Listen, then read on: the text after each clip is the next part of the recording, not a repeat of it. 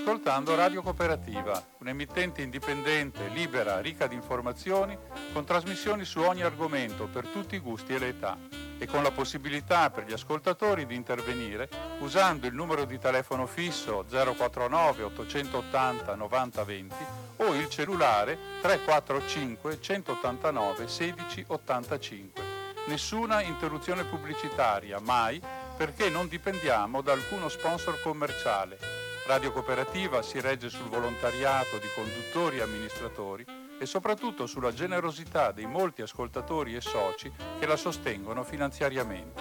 Per farlo basta collegarsi con il sito www.radiocooperativa.org che contiene tutto quello che può essere utile per contattarci e aiutarci. Oppure si può usare il bollettino postale numero 120 82 301 intestato a Informazione Cultura, via Antonio da Tempo 2, 35 131 Padova. La frequenza principale è 92,7 MHz in modulazione di frequenza. Ti aspettiamo per dirti grazie di cuore e buon ascolto.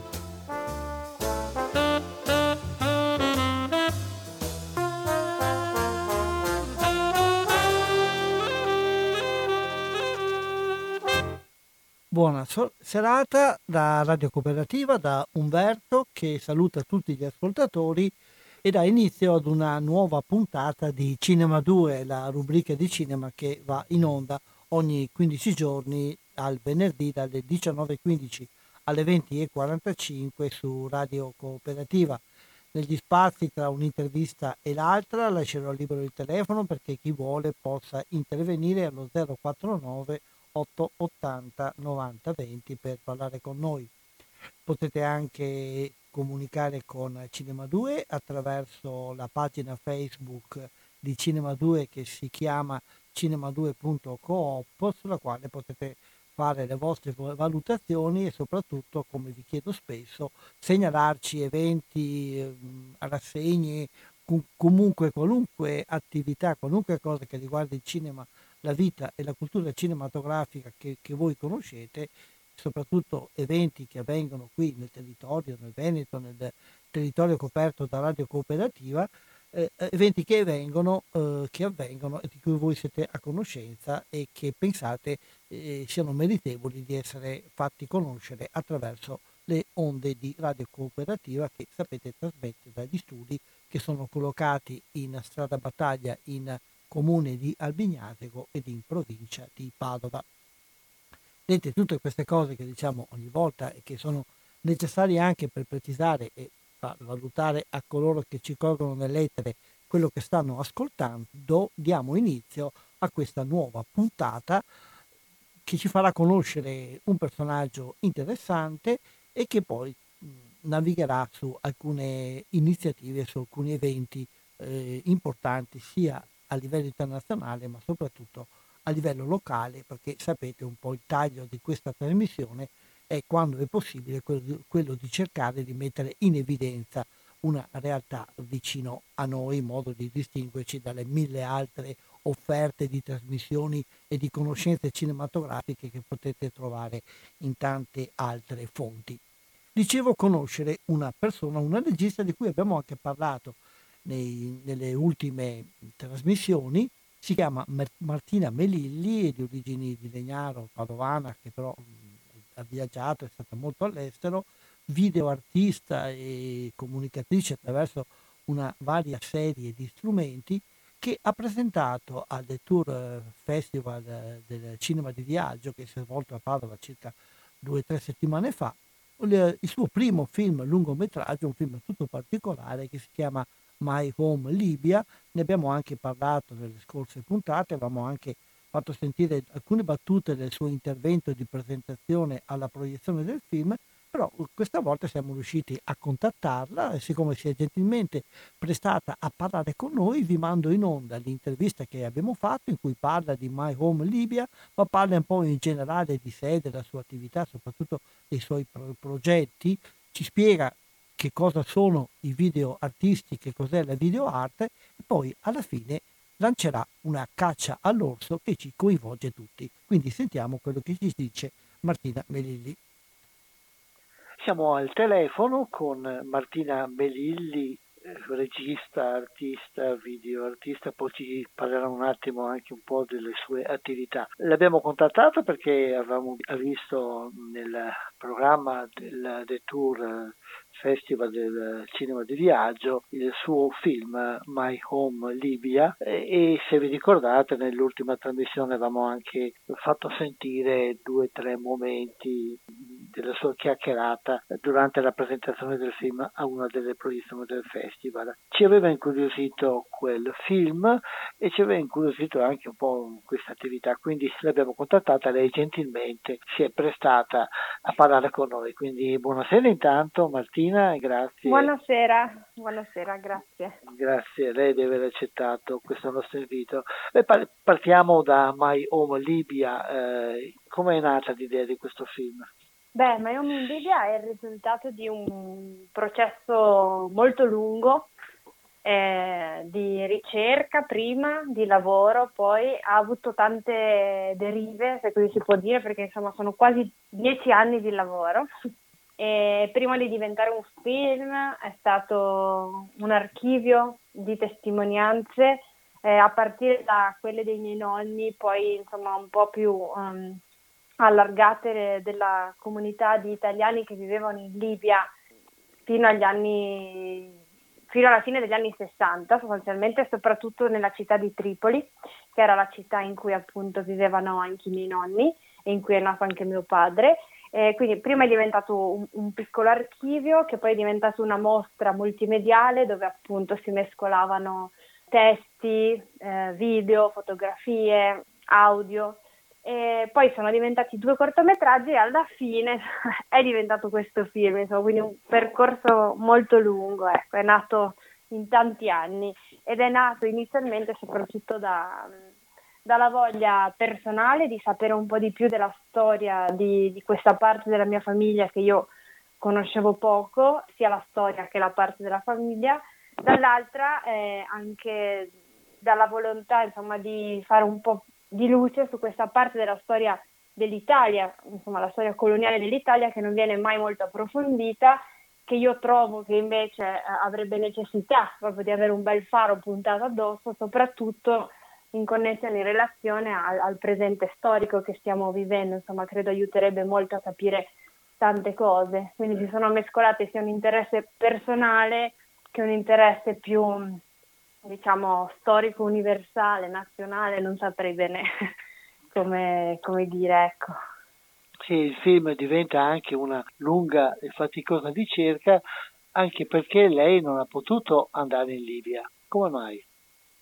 Esatto, sì, non ho potuto andare in Libia perché appunto io ho iniziato a fare questa ricerca tra il 2010 e il 2011 e eh, all'inizio il, il, mio piano diciamo, era di eh, raccolti un po' di, insomma, con mio nonno, come si vede all'inizio del film, abbiamo disegnato questa, lui ha disegnato questa cartina dove ci sono i suoi luoghi cari, diciamo così, l'abitazione, il negozio, insomma dei luoghi di riferimento e io avrei voluto andare io a Tripoli a ritrovare questi luoghi.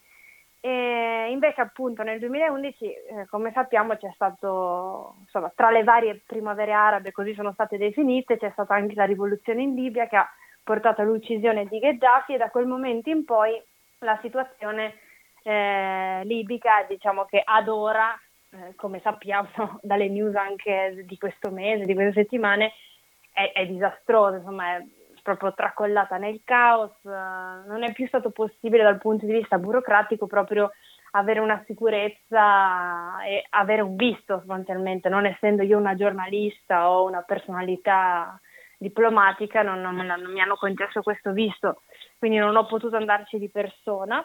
All'inizio questo è stato appunto motivo di diciamo uno scoraggiamento iniziale perché pensavo appunto non avrei mai potuto fare questo viaggio è il motivo per cui nel frattempo ho preso altre forme. Poi in realtà è diventata una risorsa perché non potendo andare io a fare questo viaggio mi sono dovuta ingegnare e ho trovato qualcuno che me lo facesse fare in un qualche modo. Chi è questo qualcuno? Perché è una figura poi importante nel film.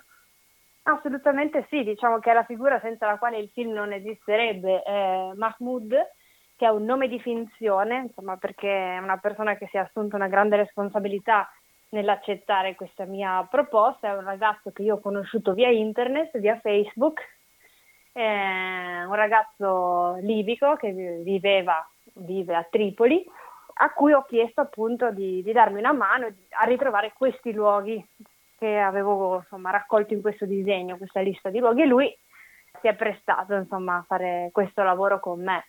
Dopodiché, iniziato, da quando abbiamo iniziato a chattare, noi abbiamo sempre solo chattato, non ci siamo mai incontrati ad oggi, devo dire.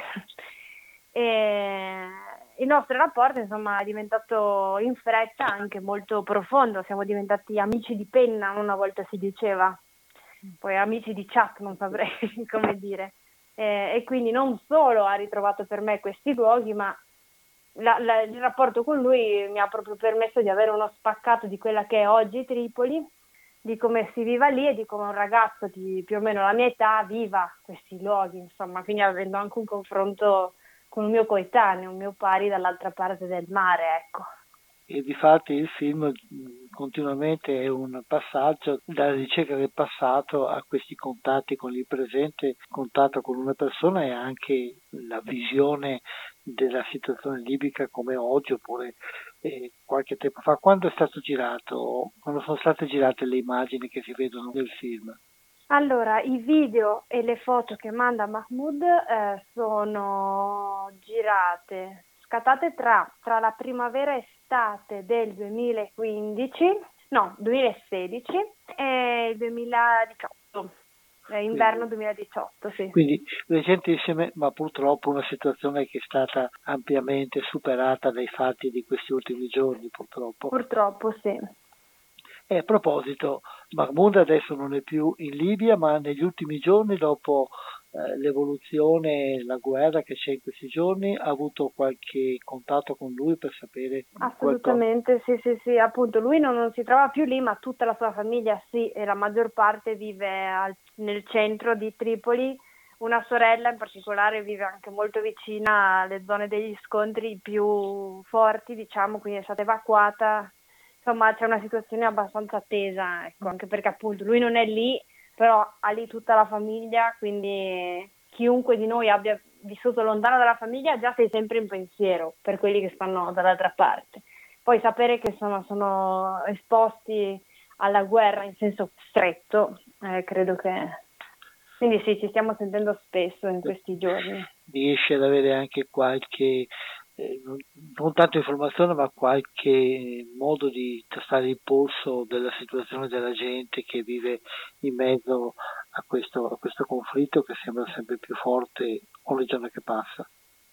Beh sì, eh, sì, purtroppo poi appunto come abbiamo sempre fatto dall'inizio, insomma discutiamo anche molto da un punto di vista, insomma qual è il suo punto di vista sulla situazione politica, su chi secondo lui dovrebbe essere supportato e chi meno e diciamo che eh, il suo parere, che rispecchia un po' il parere di una larga maggioranza della popolazione civile libica, non è che è esattamente allineato con quello che invece viene sposato dalla maggior parte delle nazioni europee che si stanno schierando, insomma, quindi mm.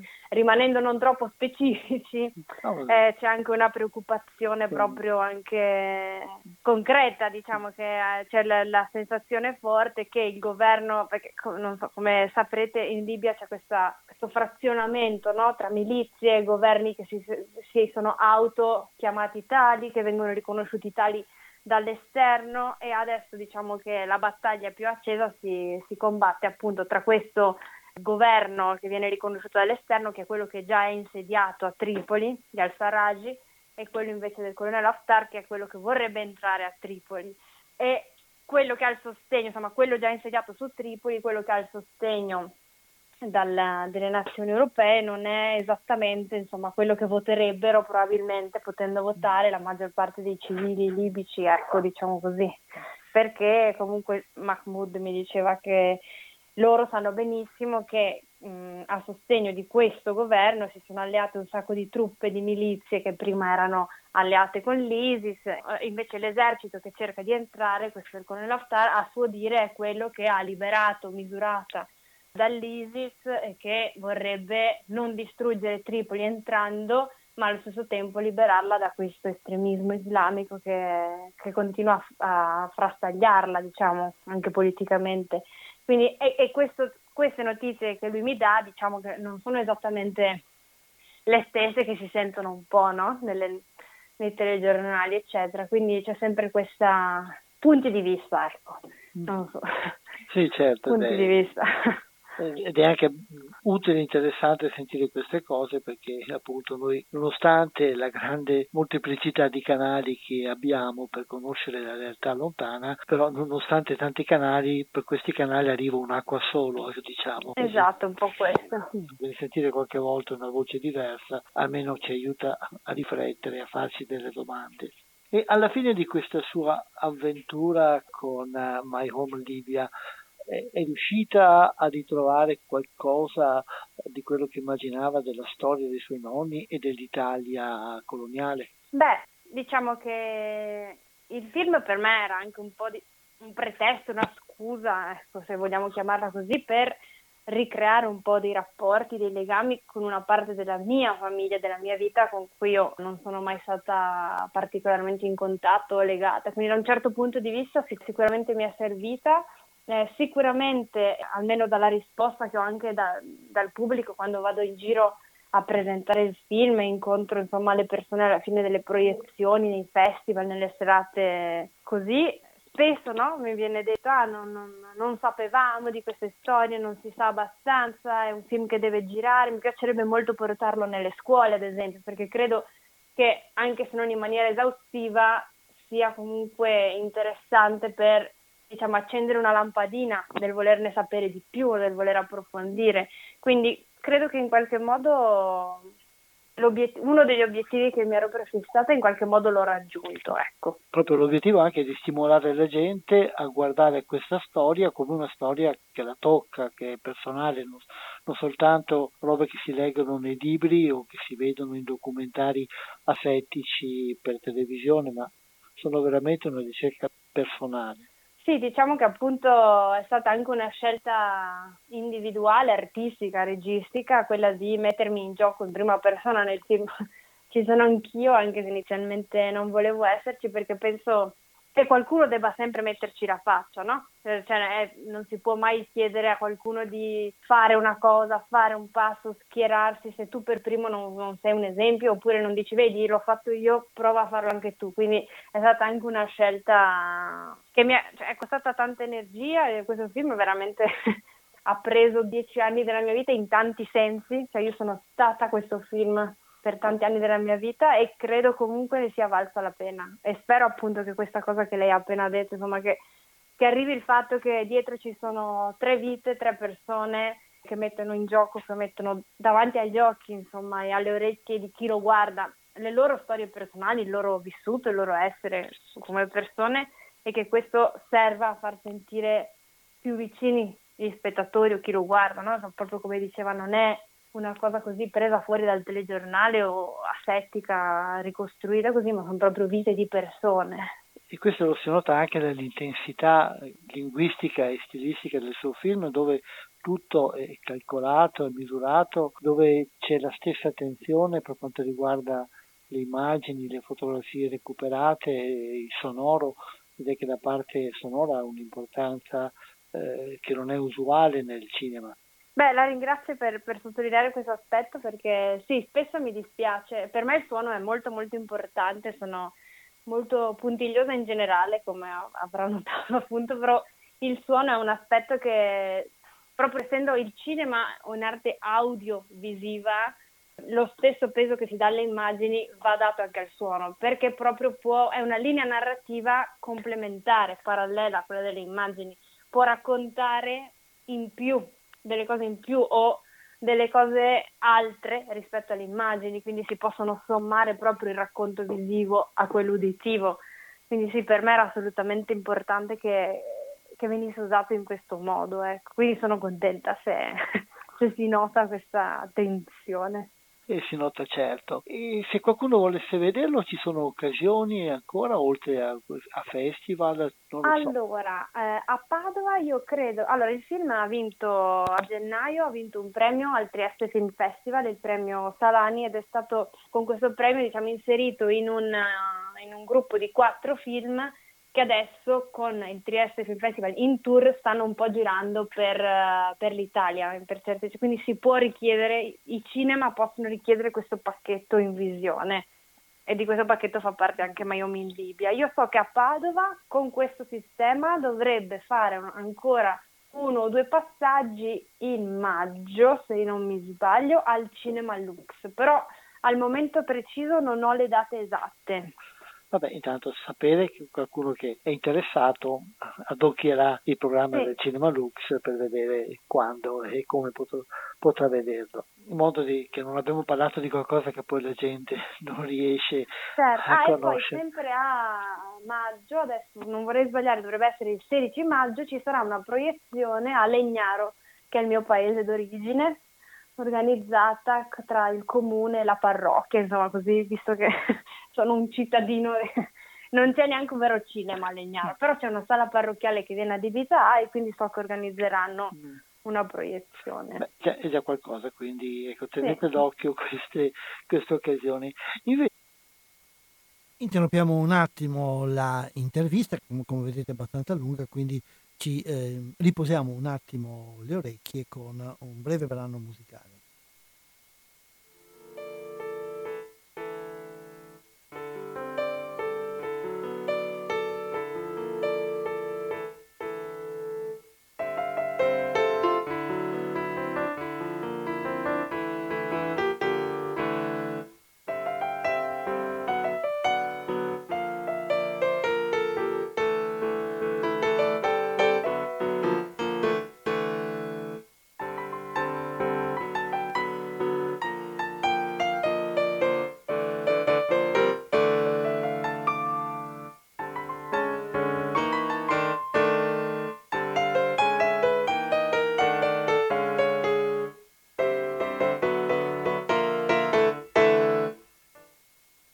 Siamo a Radio Cooperativa ancora con Cinema 2 e continuiamo allora l'ascolto dell'intervista con Martina Melilli. Volevo vedere se era possibile un po' parlare in generale anche della sua attività. Questo è il primo film lungometraggio, mi pare, sì. che lei ha fatto, però prima ha lavorato altrimenti. Ecco, ci vuole spiegare un po' cosa ha fatto e soprattutto spiegare che cos'è un videoartista. Eh, beh, allora, diciamo, non parlerei al passato perché comunque la mia pratica artistica continua a fianco a quella registica, per me sono sfaccettature di una stessa pietra, diciamo così. Questo è il mio primo lungometraggio, ho fatto altri film, cortometraggi, molto corti alcuni, di 4, di 5 minuti, uno che era una via di mezzo, ne dura 17, che mh, mm, è stato prodotto da Sky Art nel 2017, quindi è, ha avuto un passaggio televisivo su Sky Arte, in generale il video artista o insomma l'artista visivo è un artista che lavora nell'ambito dell'arte contemporanea e che lavora con le immagini e i suoni, quindi in maniera ampia. Possono diventare dei film, appunto, oppure possono diventare delle immagini dei suoni che si articolano in uno spazio, quindi delle installazioni spaziali. Io ho lavorato in, in, entrambi i modi, appunto, sia realizzando dei lavori che prendessero degli spazi all'interno di una galleria, sviluppandosi in un contesto, sia appunto dei lavori che passano qua, sia al cinema o nei festival di cinema che vengono esposti in, in, delle mostre, nelle gallerie, nei musei. Ad esempio, il lavoro prodotto da Sky Art e Care per questo premio eh, che si chiama Arte Visione nel 2017 è stato presentato e poi acquisito dal Museo del Novecento di Milano, però ha fatto anche diversi passaggi festivalieri in festival di cinema, quindi diciamo che sono lavori che possono avere una vita su più fronti. Quindi, quindi sì, direi che è un po' questo, lavoro con le immagini e con i suoni e prendono forme sempre diverse, diventano dei film, diventano delle opere bidimensionali come pubblicazioni fotografiche o mostre fotografiche o dei collage come si vede anche nel film. Insomma, in Miami in Libia c'è questo grande collage che è una delle mie modalità di lavorare con le immagini e che vanno a finire poi in mostre, musei o cinema o festival o così. Si possono anche comprare, quindi vanno a finire anche a casa di privati. Eh, siamo ad un incrocio di linguaggi e di attività artistica a testimoniare che la divisione fra generi, fra tipi di arte è qualcosa di razionale, ma poi la realtà eh, non è così, non si taglia così nettamente con un coltello. Eh, io sono molto d'accordo con questa affermazione, sì. Progetti contemporanei futuri? Eh, bah, eh, ho di recente iniziato la ricerca per un nuovo progetto, anzi colgo l'occasione perché magari, visto che siamo in una radio, qualcuno l'ascolta magari può avere delle informazioni utili. Ho iniziato a lavorare con un'altra artista che si chiama Caterina Erika Shanta e stiamo cercando di ricostruire la storia dell'orso Misha. L'orso Misha è stato regalato dal ministro degli esteri russo cattolice nel 1960 a Enrico Mattei, che ha ricevuto l'orso e non potendolo mettere in salotto o in giardino, l'ha messo a Borca di Cadore, nella colonia del villaggio Eni, che è stato costruito in quegli anni a Borca di Cadore. Quindi l'orso sappiamo essere rimasto in una gabbia a Borca di Cadore per una ventina di anni, poi non si sa bene che fine abbia fatto. Quindi insieme a Caterina abbiamo lanciato una call, una chiamata alle armi, diciamo, ai ricordi di sia stato in colonia o in vacanza con i genitori a Borca di, di Cadore nel villaggio Eni in quegli anni, quindi tra il 60 e la fine degli anni 70, e che probabilmente si ricorda di aver visto quest'orso. Noi stiamo cercando un po' di ricostruire la sua storia, ecco. Allora lanciamo chiaramente se qualcuno è stato da quelle parti in quegli anni e si ricorda dell'orso, come fa per darvi notizie?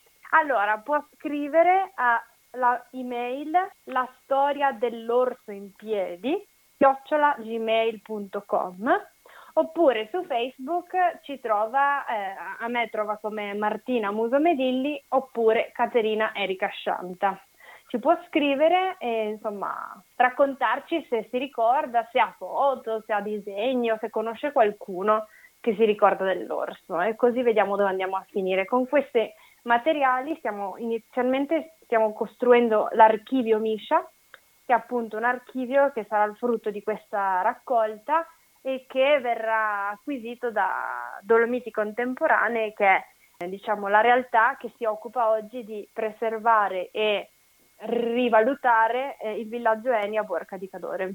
Penso che più di qualcuno dei nostri ascoltatori conoscerà queste, queste, realtà perché anche in quegli anni erano una meta di turismo abbastanza diffuso dalle nostre parti, quindi spero che qualcosa vi arriverà. Speriamo, speriamo, grazie. Così sentiamo raccontare la famosa storia dell'orso, come si dice. Eh sì, esatto, proprio questa. E con questo ringraziamo di tutte queste cose che ci ha detto, a meno che abbia qualcos'altro da sottolineare per i progetti che sta realizzando.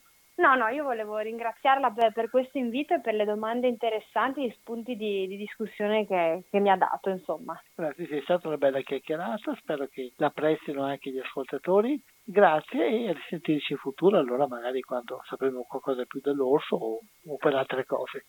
Speriamo, grazie mille. Grazie e buona serata.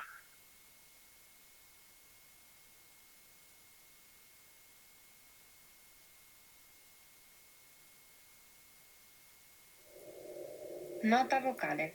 Mio padre è nato a Tripoli, virgola, Libia, nel 1961. Punto. Mio nonno, virgola, sempre lì, virgola, nel 1936. Negli anni del fascismo la Libia è stata una colonia italiana. Ho chiesto mille volte che mi venisse raccontata questa storia. Punto. Non è mai successo. Finora. 7 1936 a Tripoli, via Aquila numero 9, vicolo di via Torino.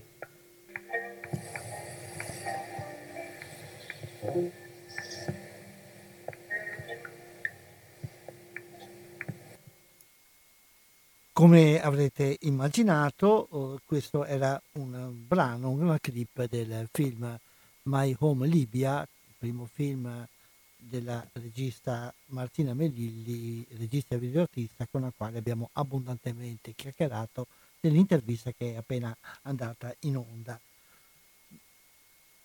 Se volete eh, dire, dire, la vostra, eh, il telefono lo tengo ancora un po' spento perché ho alcune interviste da mandare in onda, mi pare che sia antipatico interrompere l'intervista anche per rispetto alle persone che ce l'hanno concessa e se qualcuno invece vuole reagire anche al momento con noi può farlo utilizzando l'sms 345 18 91 685 ripeto 345 18 91 685 se qualcuno invece avesse notizie se ricordasse qualcosa che riguarda l'orso di Borca del villaggio Eni e volesse dare notizie, oltre all'indirizzo che ci ha dato prima la, eh, la regista, eh, può anche scrivere un messaggio sulla nostra pagina Facebook che ripeto è cinema2.coop nella quale magari eh, metterò in posta di nuovo gli indirizzi a cui potete mh, rivolgervi per dare delle vostre conoscenze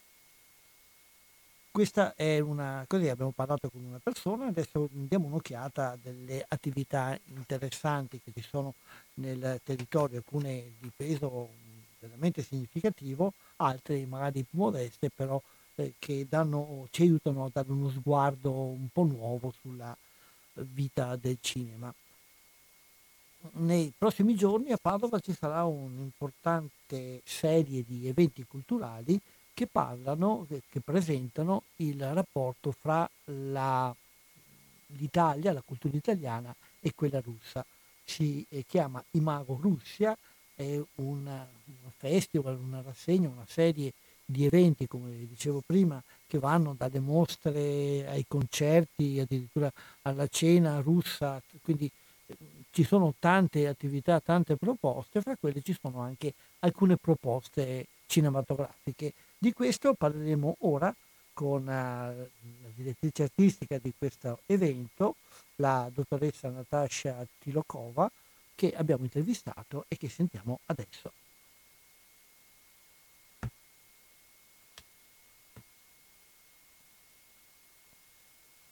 Siamo al colloquio con la dottoressa Natasha Tilokova. Buonasera dottoressa e grazie di aver accettato il nostro invito. Buonasera. Eh, con molto piacere. La dottoressa è la curatrice del festival Imago Russia che si svolgerà fra pochi giorni a Padova, un festival dedicato a vari aspetti della cultura russa, nella quale ci sono però anche alcuni momenti cinematografici. Beh, innanzitutto le chiederei di dire come è nato questo festival, da quanti anni vive qui a Padova. Allora, il festival eh, uscirà il 4 di maggio già nella sua terza edizione, quindi è nato nel, 2000, uh, scu- sì, nel 2017, nel centenario della rivoluzione russa. Questa edizione la facciamo durante tutto il mese di maggio e il titolo de, di, di questa edizione è la condizione che chiamiamo esilio.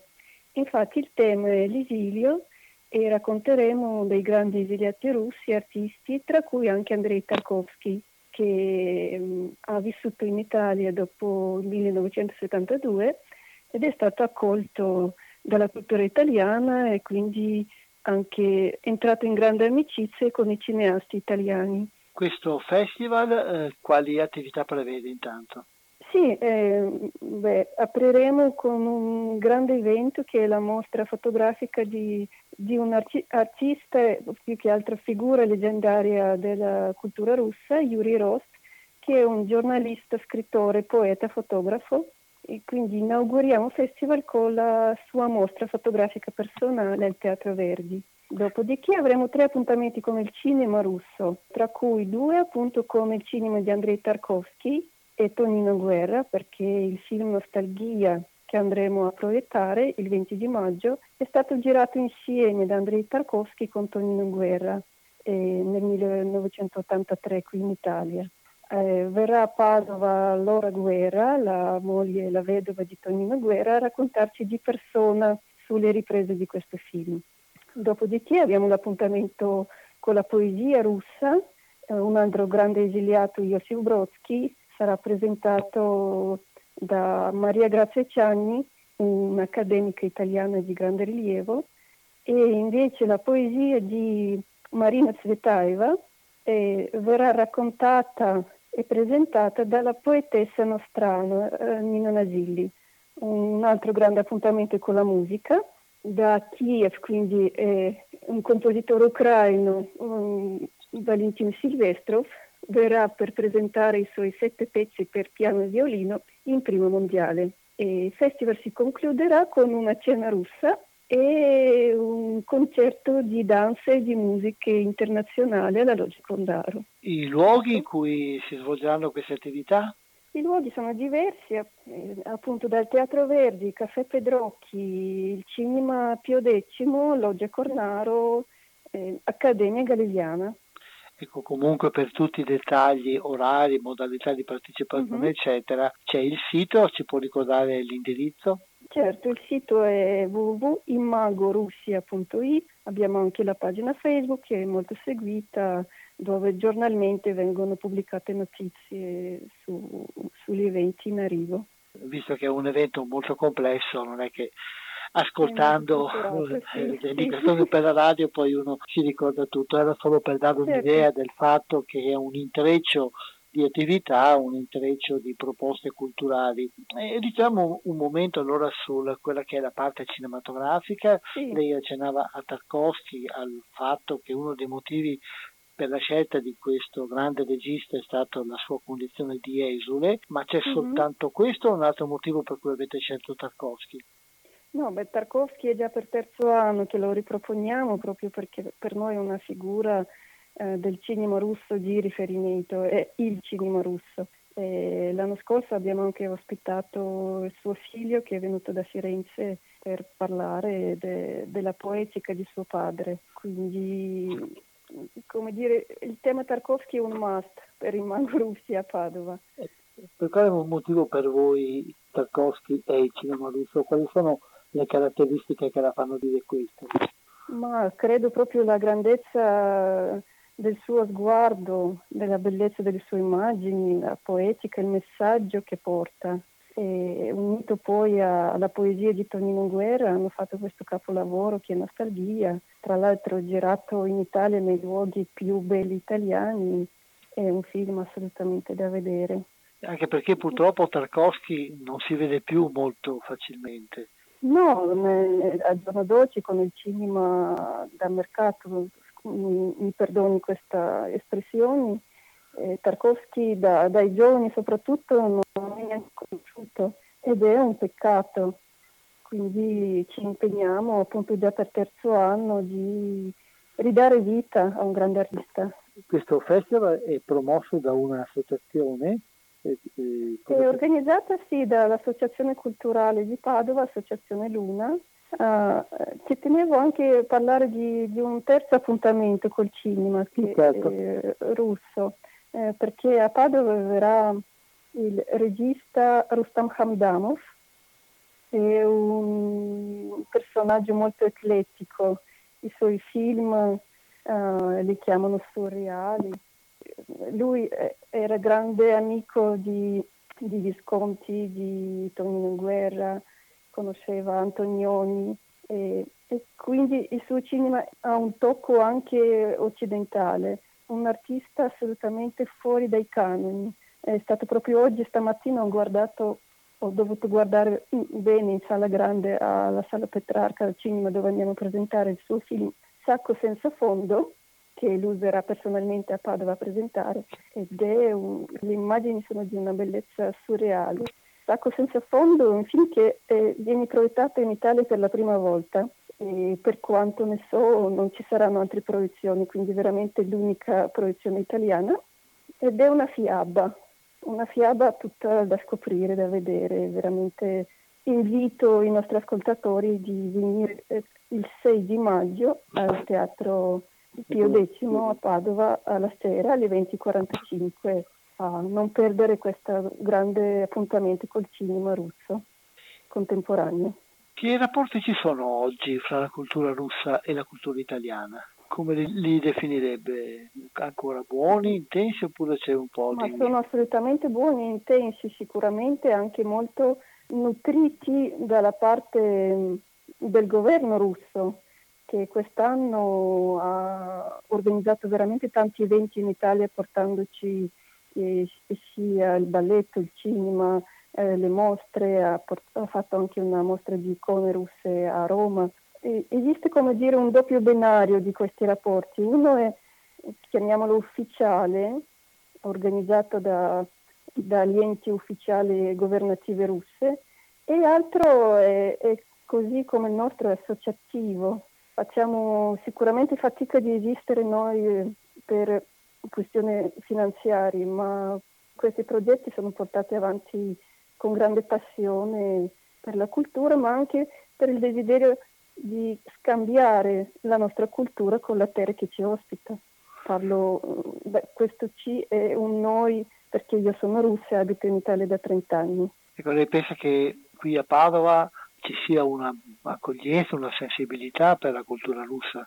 Eh, non solo penso, l'ho sperimentato questi, nelle due edizioni passate è stata veramente una piacevolissima sorpresa vedere come le persone partecipano, come il pubblico padovano è interessato e anche colto, un pubblico molto curioso e caloroso, quindi è un grande piacere a proporre questi appuntamenti a Padova e quindi sarà penso un grande piacere per il pubblico frequentare i vari momenti di questo festival. Possiamo ricordare... Me possiamo, lo auguro, sì. Possiamo ricordare le date? Le date sono 10, quindi se, se desidera le faccio l'elenco, ma sarebbe un po'... No, no, dal, dal al, ecco, ricordiamo solo ah, dal sì, al. Sì, sì, sì. Uh, apriamo il 4 di maggio al Teatro Verdi, è una serata a ingresso libero, quindi mi aspetto un grande pubblico eh, e chiudiamo il 3 di giugno alla Loggia Cornaro. E quindi tutti coloro che sono interessati, prima abbiamo detto qual è il sito a cui si, po- si possono rivolgere, mm-hmm. poi penso che ci saranno anche nella stampa o in altri modi, Facebook eccetera, la possibilità di vedere. Sì. La ringraziamo di queste indicazioni, auguriamo grazie a voi, grazie bocca al lupo perché la cosa riesca bene, questi incontri culturali fanno sempre piacere e, e speriamo che vadano veramente nella, nella maniera migliore. Grazie anche, grazie per, mille. Grazie anche della disponibilità e buona serata. Sì. A risentirci. Arrivederci.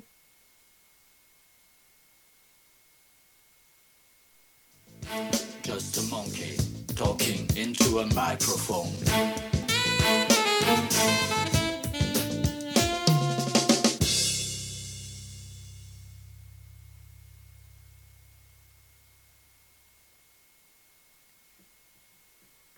Il brano musicale che stava scorrendo è finito immediatamente, quindi riprendiamo con una pausa molto breve il nostro cammino di questa trasmissione di Cinema 2 che state ascoltando dalle onde di Radio Cooperativa che trasmette dagli studi di Strada Battaglia in provincia di Padova, in comune di Albignasero.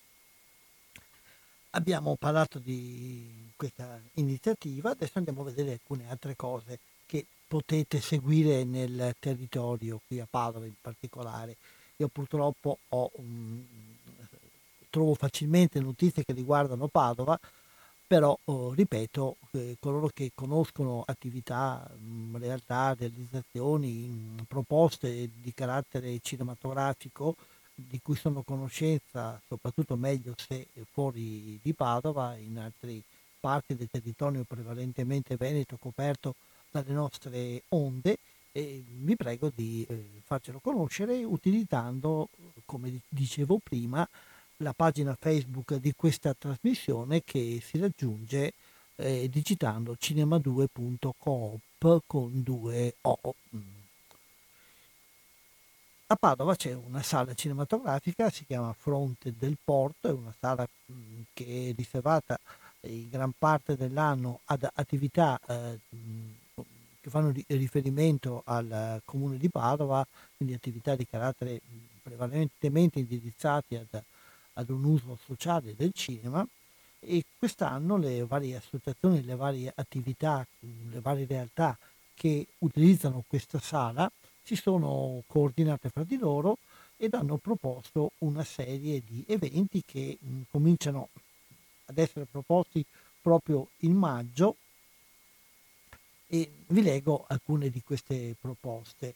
Martedì 30 aprile, quindi siamo proprio fra pochi giorni, alle ore 21 nella sala di fronte del porto, che sapete per chi non conosce bene Padova è una sala all'interno del, eh, della, della, struttura del Porto Asta, che è una cinema multisala. Una di queste sale appunto è la sala a fronte del porto.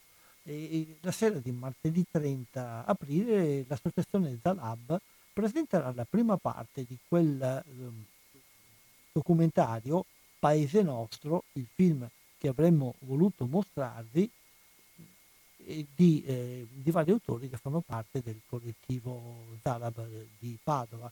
È quel documentario di cui abbiamo parlato più volte nelle ultime puntate, che era stato commissionato in seguito ad un bando promosso dal Ministero degli interni che doveva presentare l'attività di certi eh, centri di accoglienza di eh, migranti che poi dopo una volta che è stato finito è stato valutato positivamente è stato anche pagato poi il ministero l'ha tenuto nei cassetti non lo ha più fatto vedere passati due anni gli autori hanno cominciato a decidere di farlo girare farlo, eh, e farlo circolare farlo vedere a Padova ecco un'occasione per vederlo in due puntate martedì 30 eh, aprile e poi eh, il seguente martedì 7 maggio. Mm, più avanti, invece, il martedì 4, 14 maggio, un altro documentario che analizza eh, alcuni problemi sociali è Flying Roads, di, eh, fatto di vari registi, mentre martedì 21 maggio alle ore 21 eh, si potrà eh, vedere Eldorado di Markus Himhoff, un altro documentario di un regista tedesco che mh, confronta il tema degli emigranti eh, di oggi con, con, i profughi della seconda guerra mondiale che lo avevano coinvolto quando lui era un bambino. Se vi ricordate abbiamo parlato con il regista proprio nella precedente puntata di questa trasmissione, il film che è stato proiettato la settimana scorsa al cinema MPX sarà riproposto alla fronte del porto in questa rassegna martedì 21 maggio. L'ingresso è eh, a offerta libera. Eh, mentre mh, mm, la, mm, più o meno contemporaneamente, a partire dal 6 maggio, parte una rassegna eh, dedicata alle tematiche femminili con il titolo Con gli occhi delle donne.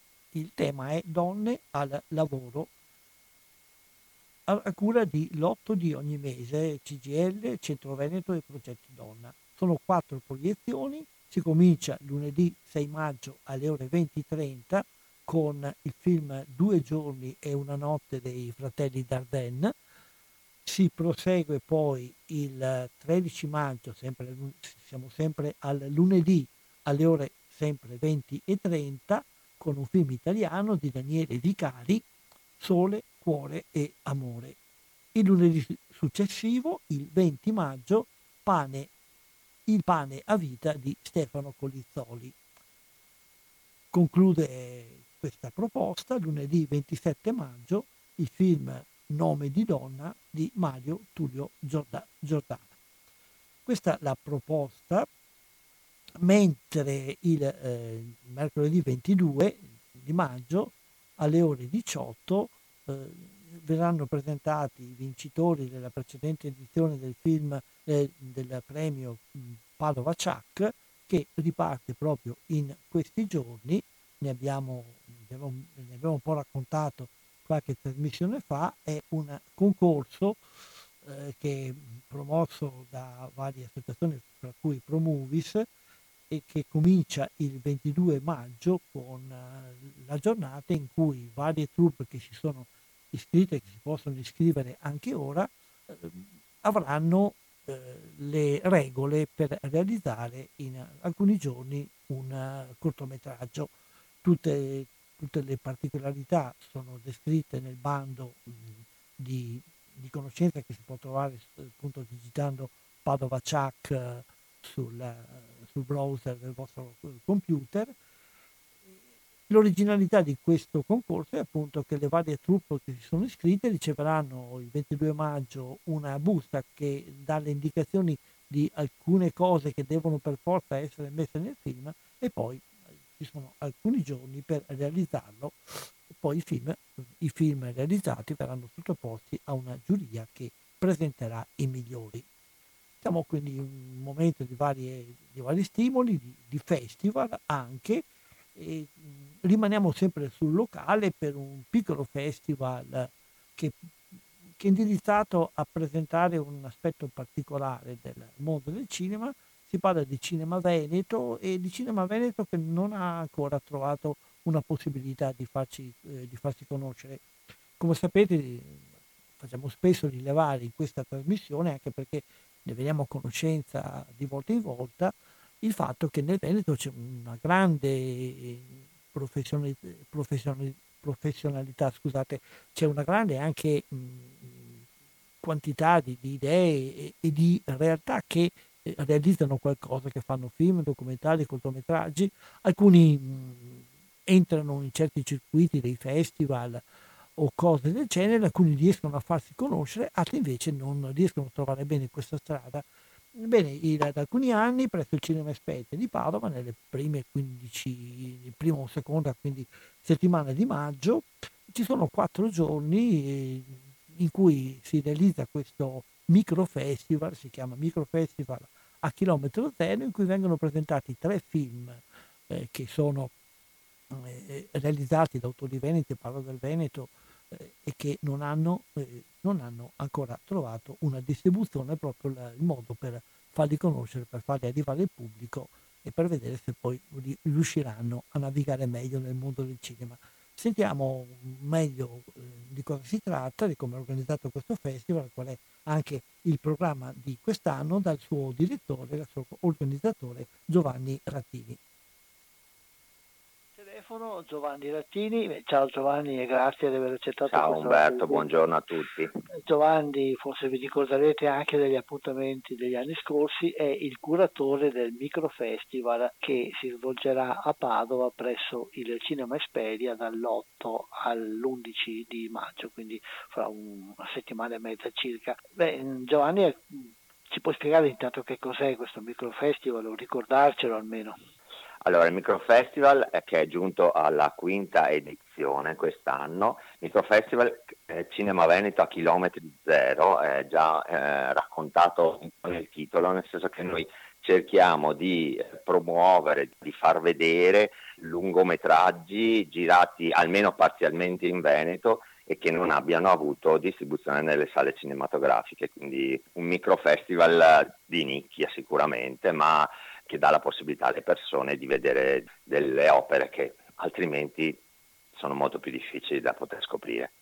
Che tipo di opere sono? Allora, quelle di quest'anno uh, le possiamo ricordare anche come appuntamenti. Mercoledì, si comincia mercoledì 8 maggio con Le stelle di cieli ed è una, un, un, lavoro di Lucia Zanettin e racconta una storia sconosciuta, assolutamente sconosciuta, di un grande, un grandissimo campione di sci nordico italiano al quale è successo una, una, situazione molto difficile che gli ha completamente cambiato la vita ed è una storia tutta da scoprire sicuramente, si svolge negli anni 60 in, in, in Svezia e naturalmente è ambientato tra il Trentino e, e, la, e la, provincia di Belluno dove, dove, adesso vive questo grande campione di sci. Giovedì 9 maggio eh, un treno nella storia, la grande guerra in Val Sugana e quindi è la scoperta di un territorio eh, attraverso una linea ferroviaria che è quella che parte da Bassano e, e attraversa la Valsugana. È un documentario eh, di Paidusi che eh, non è nuovo a, a lavori di, di, questo tipo. E naturalmente questo è un lavoro molto particolare che incuriosirà tutti gli appassionati di treni e comunque di, di ferrovie, insomma, ecco, di ferrovie dimenticate o completamente sparite.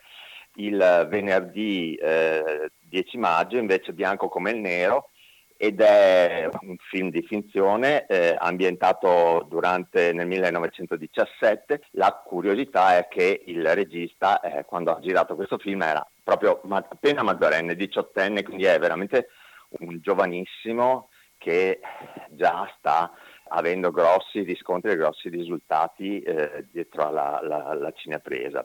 E poi finiamo l'ultima sera con il documentario Raset, l'altopiano nascosto, eh, di Paolo Fraccaro. E devo dire la verità che io che frequento l'altopiano sono rimasto molto colpito da questo documentario perché è veramente meraviglioso, non sembra assolutamente di, di, di scoprire l'altopiano, ed è proprio l'altopiano nascosto e, e Paolo Fraccaro lo ha scoperto con eh, giorni e con notti anche eh, all'addiaccio in attesa de- dell'arrivo di qualche animale o cercando di scoprire come e quanto la natura eh, si modifichi e cambi ecco, nel passaggio delle stagioni. Ecco, questi sono i quattro film eh, presenti al Microfestival di quest'anno. E mi pare che siamo tra storia e, e natura. Tra sì. storia, sì, tra sto- sicuramente tra storia e natura, è vero, è vero, proprio tra storia e natura. E comunque eh, la caratteristica è quella di cercare di eh, riscoprire il nostro territorio che magari non conosciamo o sicuramente non conosciamo così bene, e riscoprirlo anche attraverso l'occhio della, della cinepresa, insomma, ecco, eh, quindi è un, è un, modo diverso di guardarci intorno ecco, e scoprirlo attraverso il lavoro. Il lavoro poi che cerchiamo di valorizzare il lavoro di piccole, di piccole case di produzione, insomma, ecco, di persone che molto spesso sono appassionate e si ritagliano dei momenti liberi per poter, per poter girare. Che poi in sintonia anche con lo scopo di questa trasmissione che mira proprio a mettere in luce anche quel cinema poco conosciuto o dimenticato ma che merita attenzione. Poi mi pare che c'è anche una particolarità di questo festival che riguarda la giuria. La giuria, sì, esatto, uh, ormai è una cosa anche questa consolidata che cerchiamo di portare avanti. Ci è sempre piaciuta l'idea che fossero i, mm, fosse il pubblico a, a decidere insomma, e a premiare poi i, i, i, lavori, ma la filosofia che sta sotto a tutto questo è che non vorremmo che ci fossero né vincitori né vinti, per cui tre sono i film in concorso e tre saranno i premi che verranno assegnati dal, dal pubblico, quindi dal giudizio del pubblico, come miglior uh, soggetto, quindi migliore storia, miglior regia e miglior film. Quindi né vincitori né vinti, ma la cosa più importante è che vinca, vinca il cinema e vinca anche soprattutto il piccolo cinema eh, nascosto e, e, poco conosciuto. Quindi appuntamento dall'8 all'11 maggio presso il Cinema Espedia di Padova. Mm, esatto. L'ingresso? Allora il biglietto costa 4 euro, il biglietto del singolo spettacolo costa 4 euro, c'è la possibilità di fare l'abbonamento ai tre film in concorso, quelli del mercoledì, del giovedì e del venerdì, a 10 euro mi sembra che sia più che economico, insomma. Ecco. Penso anch'io. Grazie Giovanni di queste informazioni. Grazie, grazie Umberto, grazie a voi, grazie a tutti. E buona giornata. Ciao.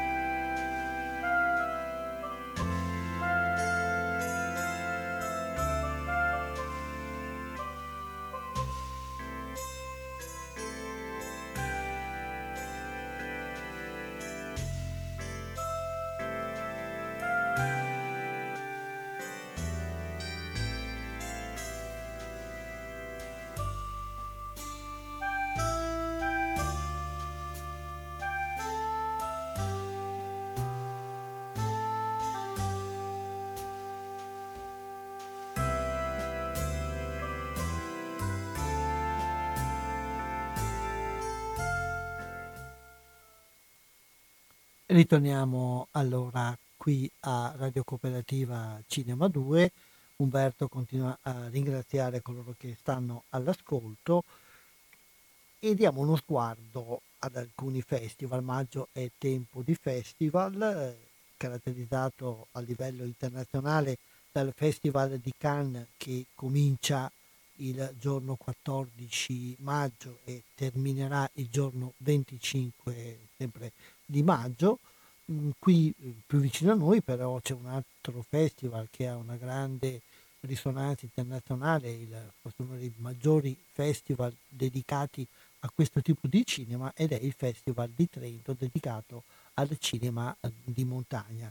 Il, questo festival, questa manifestazione comincia il 27 aprile, quindi domani, e continuerà fino al 5 maggio. In cartellone ci sono 127 film e 144 eventi, tra cui scegliere. È la 67esima edizione di questo eh, prestigioso momento che eh, ha i suoi appassionati, appassionati di montagna e appassionati di cinema, eh, convergono.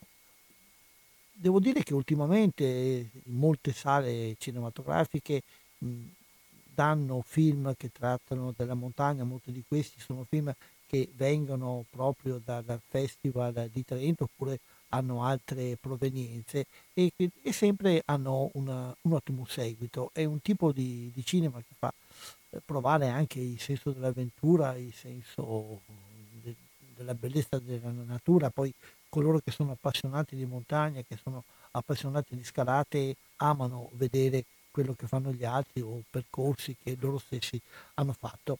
E segnalo queste, per chi eh, potesse fare un salto attento in questi giorni, magari eh, informarsi sul programma, eh, anche questo si trova nel, eh, in internet, ormai si trova, si trova tutto, chi magari va a Trento o passasse per Trento in questi giorni, dare un'occhiata anche al programma per vedere qualcosa, potrebbe essere una idea buona Sempre a proposito di festival che hanno una grande risonanza internazionale, eh, questa volta ci occupiamo di un festival locale che ha queste caratteristiche ed è un festival che ormai è giunto ad una edizione abbastanza, ad un numero di edizioni abbastanza considerevole, mm, è il, eh, il Festival Corti a Ponte, un festival che come sentiremo dalla sua direttrice artistica che abbiamo intervistato, è cominciato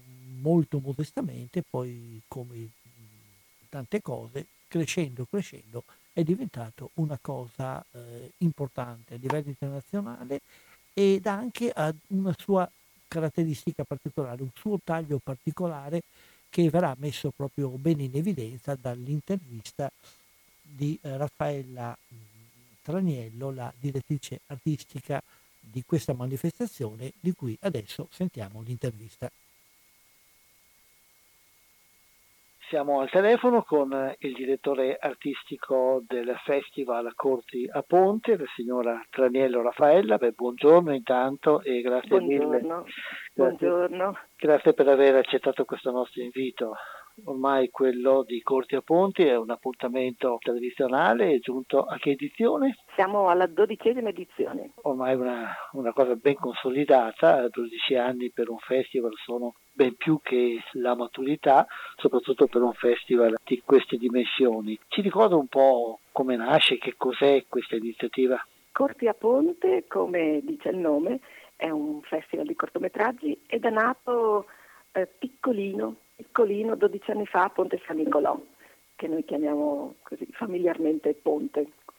E questa manifestazione ha avuto subito un bel impatto con il territorio e poi è cresciuta, cresciuta davvero molto. Ogni anno un passo sempre più grande, quest'anno abbiamo fatto un bel passone e ci sentiamo un festival particolarmente solido per qualità e quantità dei corpi che riusciamo a mostrare delle attività collaterali e quest'anno la nostra particolarità è quella di avere aperto la sezione ufficiale del festival che raccoglie corti d'autore ormai dopo così tanti anni di qualità altissima L'abbiamo aperta ai corti per bambini, quindi gli autori professionisti ci hanno mandato oltre ai corti diciamo a tema libero rivolti un po' a tutti con tutti i tipi di linguaggio, anche di tematiche e linguaggi e tematiche specifiche per bambini. Da sempre abbiamo una cura, un'attenzione particolare a bambini e ragazzi, tanto da dedicare una sezione, oltre alla sezione ufficiale, una sezione che chiamiamo tre eventi, dai 3 ai 20 anni, dedicata proprio ai bambini e ragazzi, in particolare ai cortometraggi fatti da bambini e ragazzi. È una sezione internazionale, ci arrivano lavori da tutto il mondo, 49 paesi quest'anno e mh, potrei dire che è un po' la particolarità del festival. Ci arrivano lavori anche fatti da bambini molto piccoli, 4-5 anni. Un punto di vista insolito, ci permette di fare un viaggio nell'infanzia molto interessante e inoltre ci arrivano corti da lontano, anche da culture lontane, per cui sentire il racconto dei bambini cinesi oppure Corea del Sud, Kenya, Egitto, Emirati Arabi, foresta amazzonica, sono racconti nuovi, ci fanno viaggiare anche rimanendo seduti su una poltroncina. Eh, avete un po' la consapevolezza di cosa c'è dietro questi corti di bambini, come nascono, nascono in famiglia, nelle scuole, sapete un po' da, da dove vengono fuori? Sì, sì, eh, negli anni abbiamo coltivato le relazioni con le scuole e gli enti educativi che sono alle spalle di questi lavori e devo dire la provenienza è abbastanza variegata. Ci sono sia scuole pubbliche che fanno dei laboratori specifici sul cinema, ci sono anche dei laboratori dopo scuola, eh, in alcuni paesi è normale che i bambini anziché andare a fare mm, due ore alla settimana a pallacanestro vadano a fare due ore alla settimana a cinema di animazione. Ci sono dei festival che organizzano dei laboratori durante il festival, quindi ad esempio una settimana di lavoro concentrata e quindi comunque si, produ- si producono corti. Ci sono delle scuole di cinema anche che prendono ragazzi dalla scuola media, scuola superiore e quindi c'è proprio anche una cura degli aspetti tecnici, non solo dei, dei contenuti. E ci sono esperienze di famiglia, bambini che giocano con la famiglia e costruiscono cortometraggi, ci sono anche dei ragazzini che lo fanno per gioco e quindi nel loro tempo libero costruiscono corti. E poi ci sono a 20 anni, qualcuno è già anche in accademie di belle arti oppure scuole di cinema, intendo dire proprio professionali, quindi davvero è molto variegata la, la provenienza di questi corti e uno degli aspetti, una delle cose che sta molto a cuore al Festival Corti a Ponte è la cura e l'approfondimento pedagogico anche di queste situazioni. In particolare quest'anno finalmente si è realizzato il nostro sogno e siamo riusciti a organizzare un meeting per gli operatori e gli educatori che fanno cinema con i bambini. Abbiamo ospiti dall'Australia, dalla Serbia, dalla Francia, dalla Russia, e sabato 11 maggio la mattina al Barco Teatro ci troveremo e faremo uno scambio di esperienze, quindi condivideremo buone pratiche, capiremo come si lavora con i bambini in Russia, in Serbia, in Australia. Eh, tra l'altro l'Australia ha, un, ha, un'esperienza molto interessante da presentarci e a Sydney c'è il Sydney International, eh, un festival internazionale di film fatti dai bambini e mh, mm, lo stesso Bardic Studio che lo organizza ha anche un festival accessibile che ha una fortissima attenzione sul tema dell'accessibilità, che non è solo per disabili, a volte si pensa l'accessibilità è qualcosa legato alla disabilità, in realtà è legato a qualsiasi persona perché tutti possiamo romperci una gamba, tutti diventeremo vecchi se siamo fortunati, oppure la mamma col passeggino, ma c'è anche la persona molto ansiosa che ha bisogno di essere accolta in un festival oppure andare al cinema ed essere un po' accompagnata nel vedere anche scene ad esempio molto ansiogene. E questo tipo di attenzione caratterizza il Wide Angle Film Festival, eh, questo festival australiano e lo troviamo un festival talmente particolare, con un punto di vista talmente eh, insolito, che abbiamo chiesto a Jacqueline Cosgrove di presentarcelo. Martedì 7 maggio qui a Ponte San Nicolò alle 21 ci sarà proprio una conferenza che presenta questo festival accessibile e ci racconterà che accorgimenti deve avere un festival per essere veramente accessibile, un'accessibilità a 360 gradi, ci sono le disabilità, sordità per i ciechi, per gli autistici, per chi ha disabilità motoria il, il tema è molto molto ampio e Jacqueline ce lo presenterà nel dettaglio. E mi pare che questa attenzione, in particolare ai piccoli bambini, sia una caratteristica da sempre del vostro festival, da sempre anche nelle altre edizioni c'era la sezione dedicata alle scuole, ai bambini. Sì, assolutamente sì. Col passare degli anni la proposta internazionale è sempre più ampia e dettagliata perché appunto proprio perché siamo in dialogo con altre realtà internazionali analoghe, siamo riusciti a, a, a raggiungere sempre più eh, paesi e, e, realtà internazionali. Parallelamente, con un focolaio qui a Ponte San Nicolò, si è poi diffusa la malattia del cinema, per cui siamo stati tutti contagiati e eh, c'è grande passione anche nelle scuole del territorio, si comincia a fare cinema, si comincia, si continua e sempre più si diffonde la pratica del fare cinema con, con i bambini e abbiamo ormai un partenariato pluriennale con l'Istituto Comprensivo di Ponte San Nicolò, l'Istituto Comprensivo di Legnaro, il Liceo Artistico Modigliani di Padova e la Scuola dell'Infanzia di Roncaglia. Sono scuole nelle quali da, da anni sono attivi progetti di cinema, sia fare cinema, principalmente di animazione, sia riflettere e guidare i ragazzi, i bambini e i ragazzi alla critica cinematografica. E il nostro sito cortiaponte.it raccoglie anche una sezione proprio delle recensioni cinematografiche fatte dai ragazzi. Gli stessi ragazzi sono anche in giuria e abbiamo giurie junior, così le chiamiamo, che valutano e premiano i corti fatti dai bambini e dai ragazzi di tutto il mondo. Non sorprende che il liceo artistico Modigliani abbia dei ragazzi capaci di valutare, sono davvero a livello artistico molto maturi, ma forse può sorprendere che i bambini di 5 anni della scuola dell'infanzia siano in grado di valutare, e lo fanno molto bene, e premiare dei cortometraggi. Non sanno scrivere, quindi non scrivono la motivazione, ma negli anni l'hanno sempre raccontata con dei cartelloni, delle sculture, delle opere. Sì, è un, un processo di avvicinamento al cinema molto profondo e diversificato e che copre proprio eh, tutte le fasce di età, dai 5 anni ai, ai 20 anni. E quali sono tutte le sezioni del festival? Allora, partiamo dalla sezione ufficiale, cortometraggi d'autore provenienti da tutto il mondo. I corti verranno proiettati dall'8 maggio all'11 maggio, serata delle premiazioni. E abbiamo poi la sezione 320, quella dedicata ai ragazzi dai 3 ai 20 anni. Abbiamo poi la sezione 48 ore, che consiste in un concorso di video istantaneo, quindi una gara che si svolge dal 3 al 5 maggio, rivolta a um, troupe di qualsiasi età e competenza. Le troupe il venerdì sera ricevono una busta che contiene degli elementi e 48 ore dopo le truppe ci devono portare un cortometraggio che contiene quegli elementi. È un, una gara, una sfida impossibile. E negli anni persone di tutte le età, dai ragazzini alle persone con i capelli bianchi, si sono divertiti a entrare proprio in questa dimensione di gioco, per cui sono importanti quasi più gli aspetti relazionali e, creativi rispetto agli aspetti tecnici della costruzione del cortometraggio. Abbiamo la sezione delle colonne sonore, un concorso che vuole sottolineare l'importanza della colonna sonora, quindi degli aspetti sonori del cinema.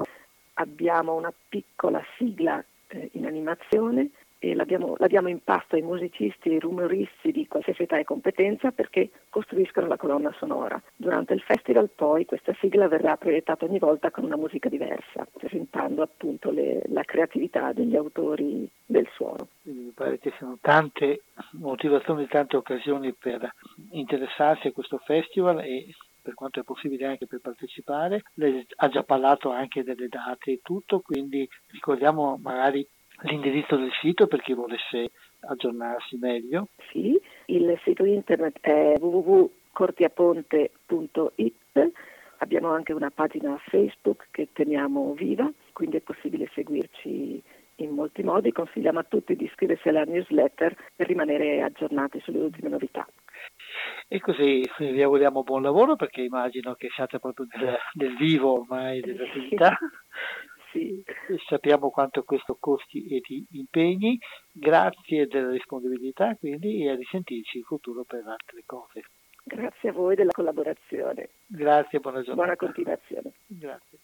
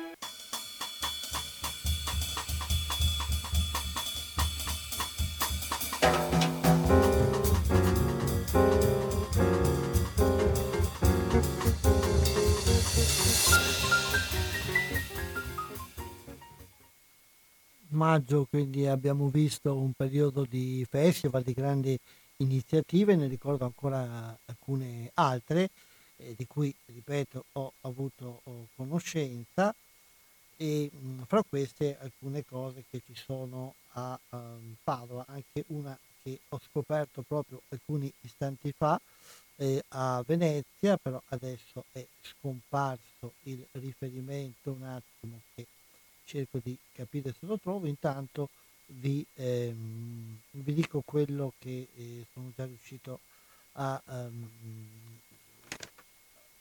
a, raggruppare nei giorni precedenti.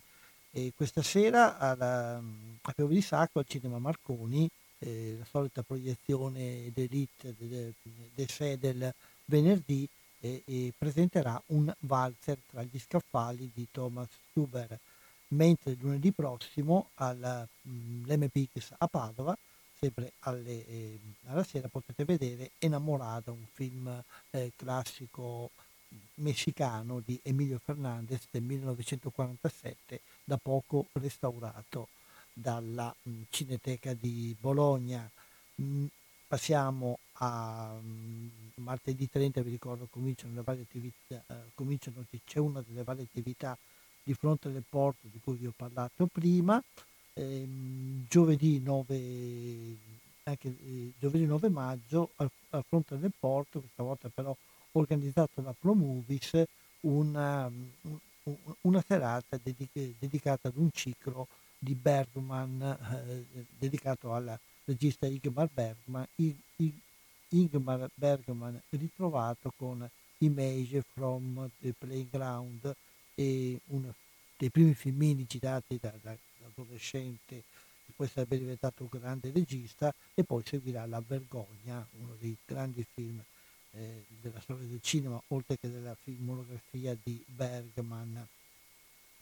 Poi ehm, delle cose di fronte alle porte vi ho già parlato, adesso vedo se riesco a ritrovare il di questa iniziativa che si svolge a Venezia, a Giudecca dedica al, al circolo Arci Luigi Nono che ha sede appunto alla Giudecca che presenta tre film, ormai due perché una serata è già, um, è già stata fatta, tre film dedicati ai temi ambientali. Sono docu- documentari, docufilm che presentano dei personaggi eh, che eh, si trovano alle prese con i disastri provocati nei confronti dell'ambiente. Purtroppo non riesco più a ripescare nel telefonino quel messaggio Facebook che avevo colto prima. Comunque le serate sono il 12, erano il 12 aprile la prima, gli altri il 3 maggio e il 10 maggio.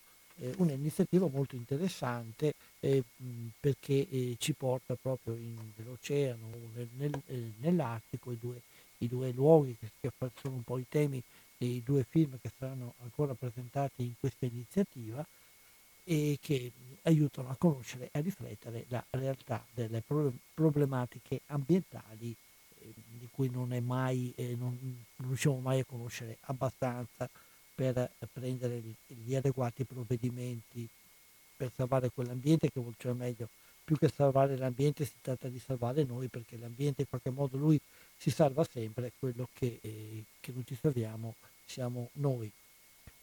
E maggio eh, per il Triveneto poi è un'altra cosa per quanto riguarda il cinema, è anche il mese in cui ritorna un'iniziativa certamente molto gradita agli spettatori, cioè il cinema a 3 euro, la regione ti porta al cinema a 3 euro tutti i martedì di maggio nel, nelle sale che, eh, il cui elenco trovate nella, nel sito della regione, in queste sale i film saranno a, a 3 euro.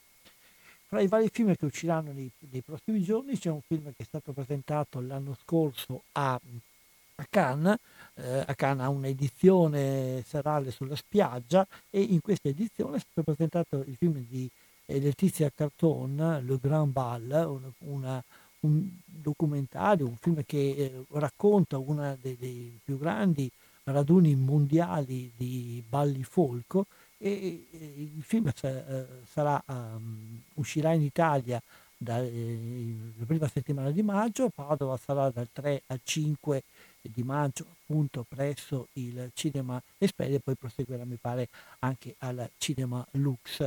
E, in questa occasione eh, a promuovere anche la, la, presenza di questo film a Padova eh, c'è stata anche un'associazione che cura la, la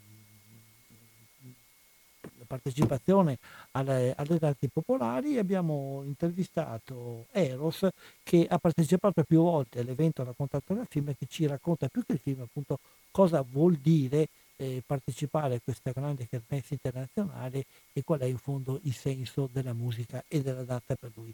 Sentiamo allora Eros quello che ci ha detto. Eros dell'associazione Uno è la danza che partecipa all'organizzazione delle proiezioni eh, di un film molto particolare che si intitola Le Grand Ball di Letizia Carton, ma chiedo subito a Eros che ci dica intanto cosa di particolare questo film e di cosa tratta. Ciao a tutti, buongiorno Umberto. Questo film eh, riesce a far vivere quello che si vive ogni anno d'estate in un bellissimo festival di balli folk ehm, nel centro della Francia, in un paesino che si chiama Genetin. È bello questa, questa dimensione perché vedi migliaia di persone che si ritrovano arrivando da tutta Europa e ballano 24 ore su 24, durante il giorno ci sono stage e la sera la musica dal vivo sotto le stelle oppure sotto tendoni illuminati a festa. Il film racconta, cos'è un documentario che descrive queste giornate?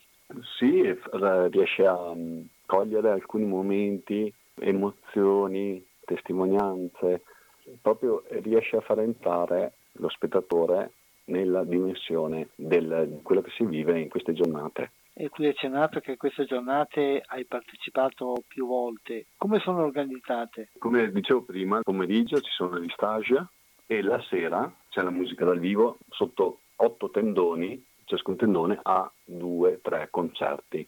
Ma il bello anche che dopo la fine dei concerti musica vivo i musicisti si fermano a suonare e i ballerini a ballare fino all'alba, fino alle 7-8 del mattino tranquillamente e poi si riprende a ballare con gli stage. È un mondo molto particolare, bello da vivere.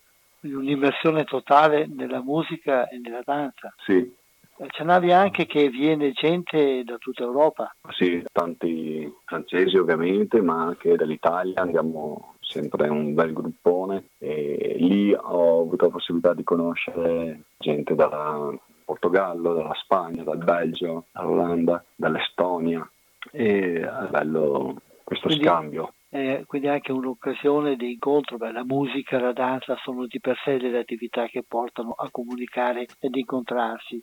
Dove si vive, come si vive in questi giorni? Allora c'è un campeggio molto molto grande, ben organizzato, c'è una mensa eh, economica, chi vuole essere un po' più comodo, eh, ci sono bed and breakfast oppure hotel a qualche chilometro di distanza, però la dimensione del, del campeggio è quella che preferisco perché eh, è bella la condivisione dei momenti, delle giornate, anche mangiare insieme, condividere i pasti, ballare, improvvisare dei balli in campeggio anche. Questa dimensione dell'incontro, dello stare assieme, mi pare che sia quella che prevale. Poi la gente che partecipa a questo, da quello che capisco, si porta a casa ancora questa passione, continua a condividerla. Ci sono a Padova o qui nel Veneto occasioni per, per imparare a danzare, per comunicare attraverso la musica e la danza. Certo, io quando ho scoperto questa magnifica dimensione ho coinvolto i miei amici a diffondere questi balli così come potevo, come avevo imparato e dopo un po' è nato un gruppo eh, un gruppo Facebook che si chiama Uno è la danza eh, e poi dal gruppo siamo diventati un'associazione culturale con la quale offriamo la possibilità di ballare due o tre volte a settimana a Padova. Se qualcuno vuole sapere dove e quando sono questi incontri, a cosa può fare riferimento?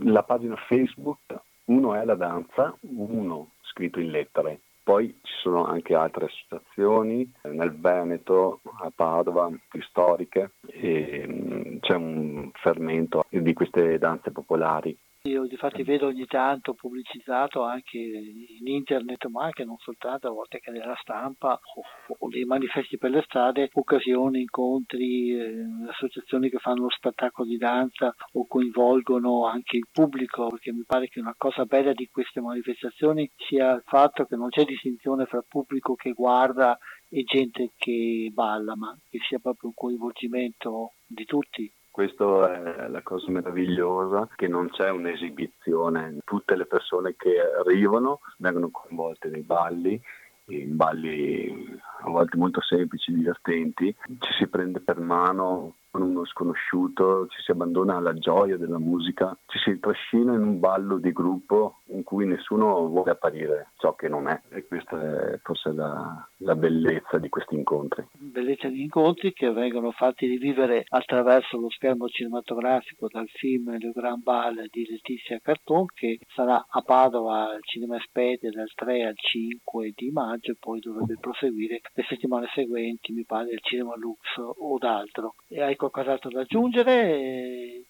Sì, che la proiezione del film sarà accompagnata da una serie di incontri in cui si potranno rivivere queste atmosfere. Basta vedere nella nostra pagina Facebook Uno è la danza, lì eh, si trovano tutti gli eventi gli eventi collegati alle proiezioni, mi pare quelle dei, dei, primi giorni. Grazie Eros, grazie della tua disponibilità, buona giornata, buona danza allora, continuiamo ancora a ballare grazie e ad incontrarsi. Grazie, ciao, buona giornata. Buona giornata, ciao. E con il cinema che si fa danza e con la danza che si fa cinema, siamo arrivati quasi alla fine di questa nostra trasmissione. Ho trovato quel, quella rassegna dedicata ai temi ambientali che a luogo presso il Circolo Arci Luigi IX della Giudecca a Venezia. Vi segnalo proprio le due prossime proiezioni che sono il 3 maggio eh, e il titolo della prima è Chasing Ice, è la storia di un fotografo incaricato di una spedizione nell'Artico dalla National Geographic. Parte abbastanza scettico sui temi ambientali, poi quello che vede gli fa cambiare idea. Mentre il 10 maggio Chasing Coral eh, che racconta la campagna internazionale organizzata da subacquei, scienziati e fotografi per documentare lo stato dei fondali marini, svelando il ruolo fondamentale dei coralli per l'equilibrio dell'ecosistema e dell'intero pianeta. Questi due appuntamenti, eh, 3 e 10 maggio, sono due venerdì per coloro che sono a Venezia e che vogliono seguire questa iniziativa vi ho già ricordato, ve lo ricordo ancora, che con maggio ritornano i cinema a 3 euro, poi il prossimo appuntamento sarà ehm, a settembre. Un paio di segnalazioni del film in uscita in questi giorni. Vi segnalo che la settimana prossima eh, uscirà un film dedicato a due personaggi del cinema che certamente tutti abbiamo amato e continuiamo ad amare anche perché abbiamo occasione continua di rivederli eh, proposti dalla, dalla, televisione, si tratta di eh, Staglio e Olio, proprio si intitola così il film, che narra un po' la parte finale della vita di questi due personaggi, eh, parlando della loro storia professionale, ma anche della loro storia e della storia complessa del loro rapporto personale. Eh, chi l'ha visto ne parla molto bene, e, e quindi un film che consiglio soprattutto agli appassionati di cinema e coloro che e si sono divertiti e si, e si, divertono ancora alle gag di questi due grandi comici, di, di questi due grandi artisti della storia del cinema. Un'altra cosa che vi segnalo proprio velocemente, velocemente, è un film che uscirà la settimana prossima. Su Padova oggi addirittura c'è una promozione per cui si può scaricare un buono dal sito di Padova oggi per avere un ingresso o ridotto o gratuito, non ho capito bene. Il film si intitola nella traduzione italiana, che mi piace poco, comunque così è, se vi pare, si intitola Tutti pazzi a Tel Aviv ed è un bellissimo film ehm, eh, palest- eh, israeliano-palestinese che racconta la storia eh, di, di, un produttore televisivo, di un produttore di testi televisivo che ha una con, rapporto complicato con un poliziotto. Un film molto divertente che eh, racconta la, la, situazione drammatica che c'è fra palestinesi e israeliani eh, in Israele, però lo racconta con la capacità di dire eh, tante cose, eh, di far conoscere la verità, la realtà di, di, di, una certa situazione, ma anche con quella carica di ironia mordente e divertente che è tipica proprio di molti registi di quella zona. Con questo abbiamo terminato la trasmissione di Cinema 2 di oggi, eh, 26 26 aprile 2019. Umberto ringrazia tutti coloro che sono stati all'ascolto. Mi scuso per il fatto che eh, le, le, lunghe interviste non hanno lasciato spazio ad interventi degli ascoltatori. Comunque ricordo che se volete dire la vostra, eh, fare, eh, fare, dei commenti che poi magari potrò, um, potrò leggere anche in studio, eh, potete utilizzare la pagina Facebook di questa trasmissione che è cinema2.coop. Eh, in questa pagina vi prego anche di, segnal- di segnalarmi se lo sapete rassegne, cineforum, eh, produzioni o altre cose di carattere cinematografico che voi conoscete e che a me sfuggono in modo da poterne dare conto in questa trasmissione. Ci risentiamo fra 15 giorni, grazie ancora e buona serata, buona continuazione ovviamente con i programmi di Radio Cooperativa. Thank you.